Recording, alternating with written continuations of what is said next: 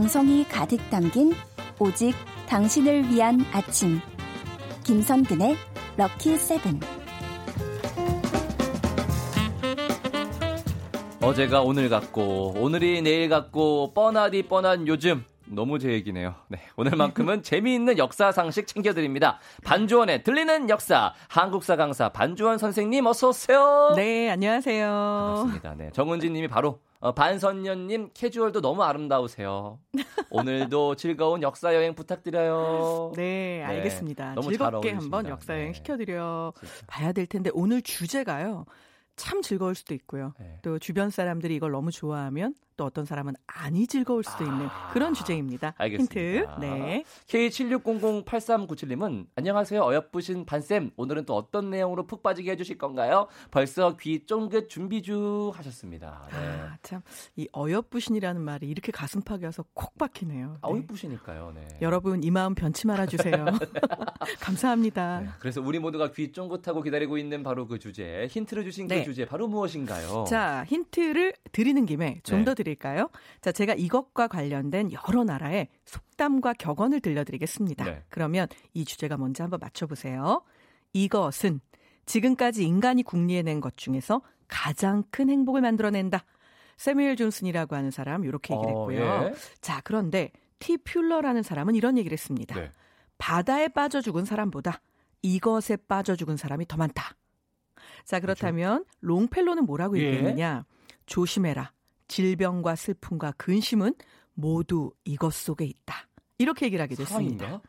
자, 그럼 이제 마지막 힌트 드릴까요? 네. 자, 허버트는 이렇게 얘기를 합니다. 이것이 들어가면 지혜는 나가버린다. 아. 자, 이것 바로 한 글자인데요. 아, 예, 네. 아, 한 글자. 제가 아. 이것과 관련된 어떤 음향 효과 흉내를 냈는데 우리 작가님께서 극 극도로 손사래를 치시면서 아 제발 제발 하지 마세요 아~ 이렇게 말씀하셨어요. 아~ 네, 네 음향효과 되게 싫어하시거든요. 네. 네. 맞습니다. 네. 술, 술, 술, 네, 술이네요. 네. 술인데요. 아니 이 아침에 그것도 이 청명한 가을날 네. 웬 술이냐 이러실 수도 있죠. 제가 주제를 정하는 폭이 참 이리저리 왔다 갔다 너를 띄는데요. 네. 이 술은 정하게 된 이유가 있습니다. 뭐가요? 요즘에 정말 해가 일찍 지기 시작했고 이제 정말 겨울에 들어서나 보다 맞습니다. 이런 생각 드시죠? 5시가 좀 넘어가면 어둑어둑해진다는 맞아요, 느낌이 맞아요, 들기 시작을 네. 합니다. 자, 사실 해가 쨍한 6시, 7시에 퇴근을 할 때는 바로 집에 가야죠. 가야죠. 예, 그리고 네. 뭔가 좀 활동적인 운동도 하고 싶고. 그쵸. 그런데 날은 쌀쌀해지고요.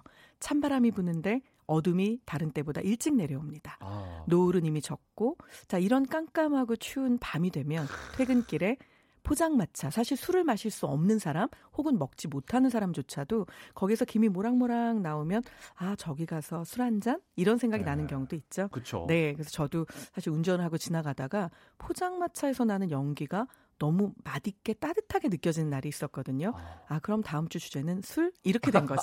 네. 아, 예. 아, 굉장히 좀 어, 의식의 흐름이 논리 정연해가지고 네.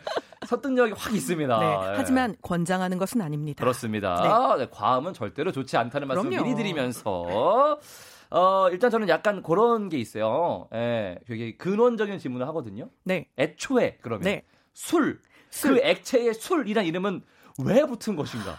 그것에 대한 명확한 어원은 밝혀진 바가 없습니다. 하이. 하지만 네. 뭐 우리가 그냥 흔히 얘기할 때 술은 술술 잘 넘어가라고 술 뭐 이런 그쵸, 이야기를 그쵸? 하긴 하죠. 예. 하지만 조금 더 과학적으로 이게 어원이 아닐까 이야기했던 것들 중에 음. 신빙성 높게 거론되는 것은 있습니다. 뭘까요? 자, 그럼 그건 어떤 얘기인지 들려드릴게요. 자, 술이 빚어지는 과정을 한번 생각해 보시면요. 찹쌀을 쪄서 차게 식힌 다음에 누룩과 물을 섞어서 이제 발효를 시키게 되죠. 네. 자, 그러면 이때 어떤 열을 가한 게 아니죠.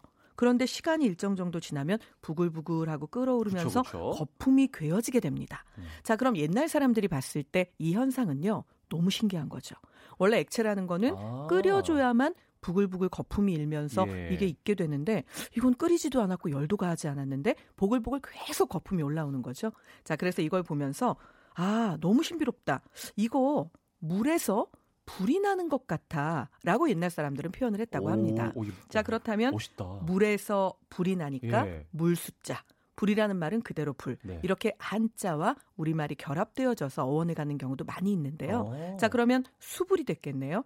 이 수불이 네. 결국 수울이 되고 수을이 되었다가 술까지 아, 되었다는 이야기. 네. 요것이 그래도 좀 힘을 갖고 어. 있는 어원이라고 할수 예. 있겠죠. 아, 근데 물에서 불이 나는 것 같다는 말이 되게 매력적이네요. 그렇죠. 너무 네. 아름답죠 표현이. 네. 또 그렇게 생각할 수 있는 그것이야말로 실은 창의적인 역사 체험인데, 그죠? 그렇습니다. 네. 그래서 술이 그렇게 매력적인가 봅니다. 어떤 네. 분들에게는 사실 술은 뭐 당연히 뭐 긍정적인 면도 있고 부정적인 그렇죠. 면도 있습니다. 맞습니다.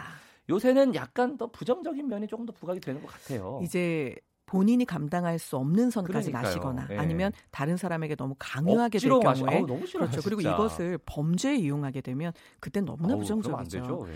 자, 그래서 우리 조상들도요. 실은 이걸 부정으로 보는 견해와 긍정으로 보는 견해가 계속해서 공존해 왔습니다. 네. 자, 긍정적으로 보는 사람들은 뭐라고 얘기를 했냐면요. 백약지장이라고 해서 이것은 오래 사는 약과 같다라고 아, 이야기를 했고요. 예. 부정적으로 보는 사람들은요. 너무 표현이 뭐 섬세하다 못해 거의 그냥 어퍼컷이 바로 들어옵니다. 뭔데요? 광약. 아, 이것은 사람을 약. 미치게 하는 약이다. 이렇게 보기도 했거든요. 자, 실제로 성호 이익이죠. 이익은 네. 성호 사설이란 책에서 술을 마시니 근력이 생기고 묵은 병이 낫고 음주는 역시 권할만하다. 이렇게 말씀을 예? 하기도 했고요. 네. 반면에 이 과한 것이 너무 크게 문제가 되어서요. 이 이수강의 지봉유설에 보면 근세에 와서 사대부들이 호사스러워서 마음대로 술을 마시고 여름이면 큰 잔으로 너무 많이 잔뜩 마셔서 결국 취할 때까지 먹다가 갑자기 죽는 자도 너무나 아유, 많다라고 미안합니다. 쓰여 있기도 했습니다. 네. 결국 술이라는 것이 곡식으로 빚다 보니 좀 친근했던 과거에는 끝간데 없이 이것을 마시다가 여러 사람에게 민폐를 주는 경우도 많았던 거죠. 그렇습니다. 네. 아, 계속 말씀드리는데 과음은 네, 네. 좋지 않다는 말씀을 그럼요. 계속해서 드리겠고요. 어, 어, 술은 기호식품이니까 우리 뭐 왕들 중에서도 좋아했던 분 계시겠죠? 많지요. 많으시겠죠? 사실 이 술이라고 하는 게 따지고 보면 너무 없이 사는 사람들에게는 이것도 너무 귀하고 비싼 아. 음식인 거죠. 네. 보통 우리가 술이라는 게 어떻게 발전했을까 생각해 보면 과거에는 과일들이 있었는데 그것들을 사람들이 적절한 시기에 따서 먹지 못하고 시기가 지나게 되면 이것이 초처럼 발효가 되잖아요. 음, 그게 좀 더 가면 결국은 과일주가 됐겠죠. 아하. 그러다가 이것들이 막걸리처럼 우리가 흔히 말하는 발효시키는 발효주, 탁주들이 나오게 됐을 거고요. 그러다가 증류를 하는 방법이 나오면서부터 증류수, 우리가 알고 있는 이제 소주 같은 소주, 것들 네. 이런 것들이 나오게 됐을 텐데요. 이게 다 따지고 보면 비싼 재료로 만들어집니다.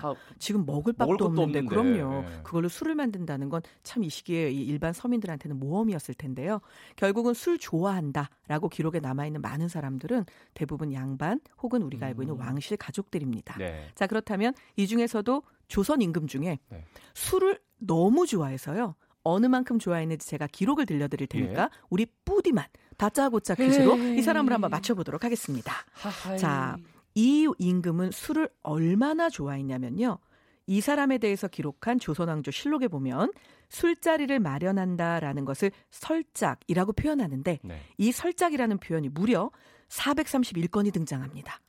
재위 기간이 14년밖에 안 되니까요. 예. 결국 1년에 30차례 이상 대신들과 거나한 술자리를 가졌다는 뜻인 거죠. 아이고야. 그리고 이 사람에 대해 기록한 조선왕조 실록에 보면 술자리라는 말을 검색하잖아요. 974건의 달하는 기록이 있는데 이것은 조선왕조 실록에 나온 술자리 관련 모든 왕에 대한 기록 가운데 절반을 넘어서는 수치입니다.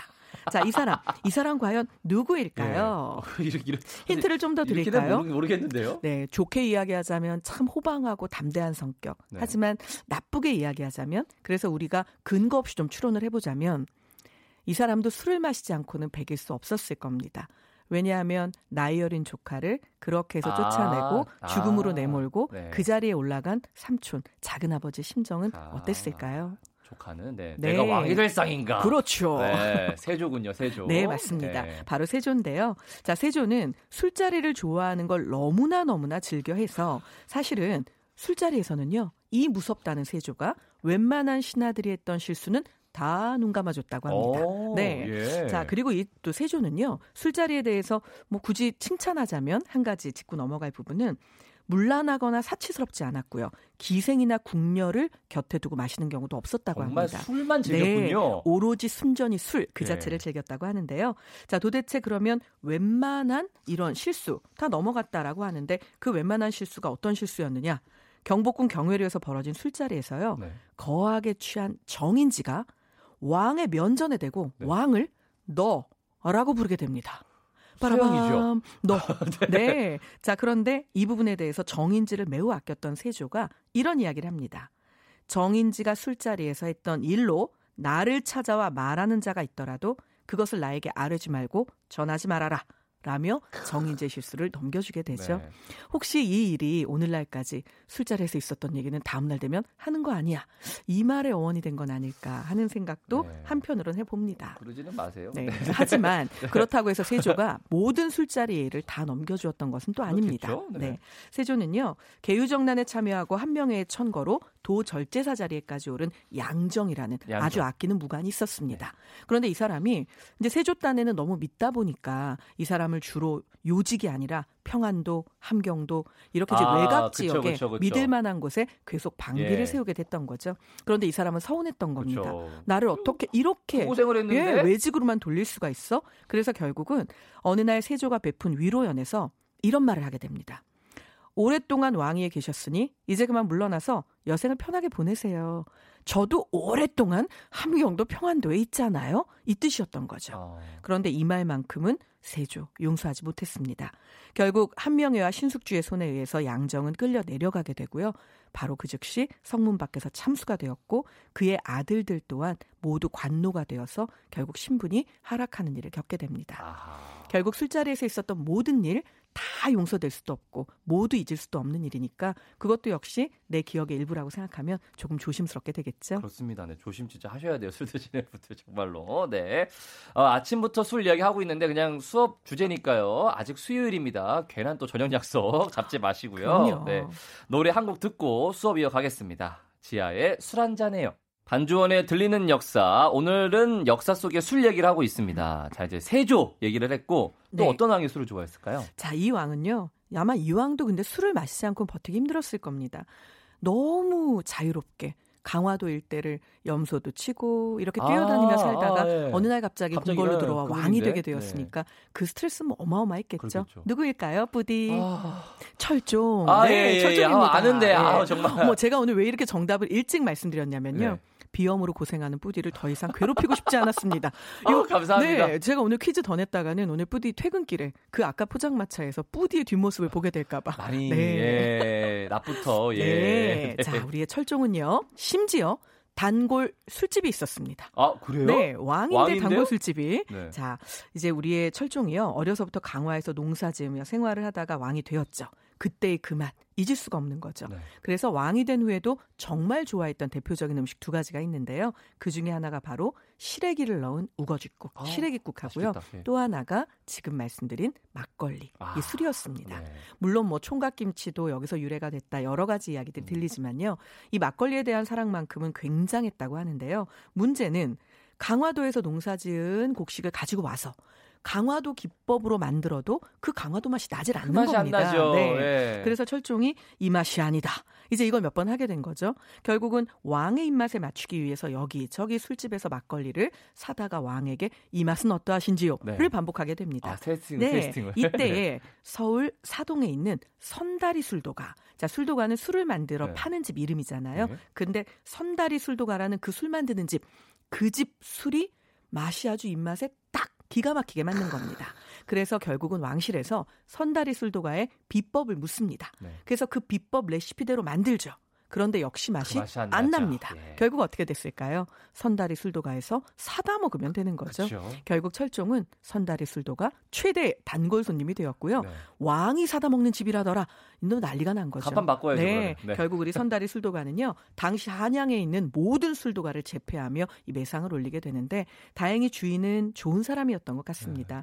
선다리 술도가 앞을 오가는 행인들에게 나라의 경사스러운 일이 있을 때는 무료로 술을 나누어 주기도 하고 오. 굉장히 인심 좋은 술도가 사장님으로 아, 지냈다고 하네요. 그런 분이시니까 또 술도 맛있게 잘 만드셨을 거예요. 그랬겠죠. 네. 근데 지난번에는 정조도 술을 꽤 드셨다고. 네, 맞습니다. 네. 지금도 뭐 수원 사실 팔닮은 그 시장 앞에 남문 입구 쪽에 가보면 정조가 술상 앞에 앉아 있는 동상 있잖아요. 제가 일전에도 말씀드렸지만 거기에는 불취, 무귀라는 문구가 써 있습니다. 네. 취하지 아니하면 너는 집에 갈 수 없다. 이런 뜻이죠. 하지만 이건 정말로 네. 취하지 않으면 집에 갈 수 없다는 의미보다는 모든 백성이 근심 걱정이 음. 없어서 음. 다 이렇게 술 한잔하고 느긋하게 집에 귀가해서 가족들과 저녁이 있는 요런 오후를 보내게 되기를 바라는 아하. 그런 정조의 마음이 담겨 있는 거죠. 네, 네, 알겠습니다. 지금까지는 이제 술을 좋아하시는 분들 얘기를 해봤습니다. 네. 분명히 근데 좀 이제 멀리 하신 왕들도 계시겠죠. 오, 또한 많습니다. 예. 제가 너무나 사모에 맞이하는 세종대왕이 세종대왕 네. 딩동댕 바로 세종대왕도 술을 멀리했던 대표적인 임금이고요. 네. 그리고 실은 또 있습니다. 바로 성종임금. 어? 성종임금도 술을 경국대전. 멀리 했던. 네 맞습니다. 경국대전은 세조가 그 편찬을 시작했지만 예, 그렇죠. 완성을 한 것은 네. 성종이죠. 네. 자 성종은 정말 음주를 싫어했습니다. 아. 그런데 싫어하는 건 왕의 취향이고요. 왕이 아끼는 신하들이 모두 왕을 따라 술을 싫어할 수는 없는 거 아닙니까? 그렇죠? 자, 그래서 이토록 술을 싫어하는 우리의 성종. 하지만 술을 너무나 사랑했던 아끼는 신하와의 재미있는 일화가 있습니다. 아, 어떻게 해야 돼요? 들려 드릴까요? 네. 네. 네. 네. 자, 정말 아꼈던 신하. 바로 이름이 뭐냐면요. 손순효라고 하는 네. 신하입니다. 그런데 이 신하가 술을 너무 좋아하는 거죠. 그래서 어느 날 성종이 손순효에게 이야기를 합니다. 너는 문장도 뛰어나고 학식도 빼어나고 인품도 훌륭하다. 그런데 술이 너무 과하다. 그러니 너 안 되겠다. 요거 요거 한번 써봐라. 이렇게 해서 성종이 글을 쓰게 했는데 취한 상태에서 너무나 명문장이 나오는 겁니다. 네. 예. 그래서 차마 끊어라 이 말은 네. 못 하겠고 성종이 뭐라고 얘기를 하냐면요. 경은 정신이 멀쩡할 때보다 취한 것이 오히려 낫구려. 하지만 나는 경과 오랜 시간을 보내고 싶소. 아. 그러니 경은 지금 내가 하사해주는 이 은술잔으로 하루에 딱 석 잔만 술을 마시도록 하시오. 이렇게 어? 얘기를 하며 네. 은술잔 하나를 내려줍니다. 어, 그 잔이 그 네. 일정 부분 차면은 은잔이죠, 은잔, 은잔. 아닙니다. 아니구나. 그 얘기 아니지요. 네. 자, 이 은술잔이 네. 너무 작은 겁니다. 아. 자, 여러분 제사 지낼 때 쓰는 그 술잔 크게 생각나시죠? 예, 예, 예. 그런데 이제 이게 조금 큰 것도 있고 작은 것도 있지만 네. 오늘날 소주잔 크기 정도밖에 안 되는 거죠. 그거 석잔. 이걸로 석잔. 술을 그러니까, 좋아하는데 네, 손수녀는 이것이 양에 차지 않았던 겁니다. 그쵸? 우리의 머리 좋은 손수녀 자, 장인을 부릅니다. 피는군요. 은술잔을 두두두두 예. 두드려서 넓히게 되죠. 피는군요. 예. 네, 그래서 크게 만들어 놓고 하루에 독한 소주로만 석 잔씩을 마셨습니다. 야. 어느 날 왕이 급하게 손수녀를 볼 일이 있었던 거죠. 그런데 왕 앞에 온 그는 만취해 있었습니다. 왕은 화를 내죠. 내 분명 그 잔으로 석 잔을 마시라고 했거늘 도대체 몇 잔을 마신 것이냐? 그런데 손수녀가 얘기하죠. 네. 저는 저는 전하께서 주신 잔으로 딱 석 잔 만들었습니다. 다만 그 크기가 좀 부족해서 제가 키웠습니다. 하지만 무게에는 변함이 없습니다. 오, 라고 이야기를 하죠. 네. 그런데 왕도 참 멋집니다. 자, 이때 성종이 뭐라고 얘기를 하냐면요. 껄껄 웃으면서 나의 소견이 이토록 좁은 것도 경이 충성으로 가나요? 이 잔처럼 크게 만들어 주시오 라고 이야기를 하죠. 결국 두 사람은 이렇게 이렇게 해서 사이 좋은 왕과 신하 관계로 오랜 세월을 보낼 수 있었는데요. 다만 그 끝이 좋지만은 않았습니다. 아, 그래 지금 되게 멋있었거든요. 네, 너무 과음했잖아요. 예. 손수녀는 말년에 정신이 약간 이상하게 되어서 한밤중에 옷을 벗고 뭐 남산에 오르기도 하고 아. 그래서 기록에 의하면 결국 감기에 걸려서 죽게 되었다라고 하는데요. 술 좋아하는 우리의 손수녀 결국 술 때문에 죽음을 맞이하면서도 그 애증을 끊어내지 못합니다. 유언으로 남긴 말 좋은 술 큰 병에 가득 담아 내 관안에 꼭 넣어주시오. 라고 말하고 죽었다고 하네요. 네. 아, 그게 유언이었어요? 네. 아, 진짜 무시무시하네요, 정말. 네. 아, 그 정도까지 술을 사랑하는 분들도 있을 수 있구나라는 생각도 들고요. 네. 오늘은 역사 속의 술 얘기 함께 했습니다. 이 코너만 따로 다시 들으실 수 있거든요. 검색창이나 너튜브, 팟캐스트에서 김성근의 럭키세븐을 검색해 보시기 바랍니다. 선생님, 오늘 수업도 정말 감사합니다. 안녕히 가세요. 네, 감사합니다.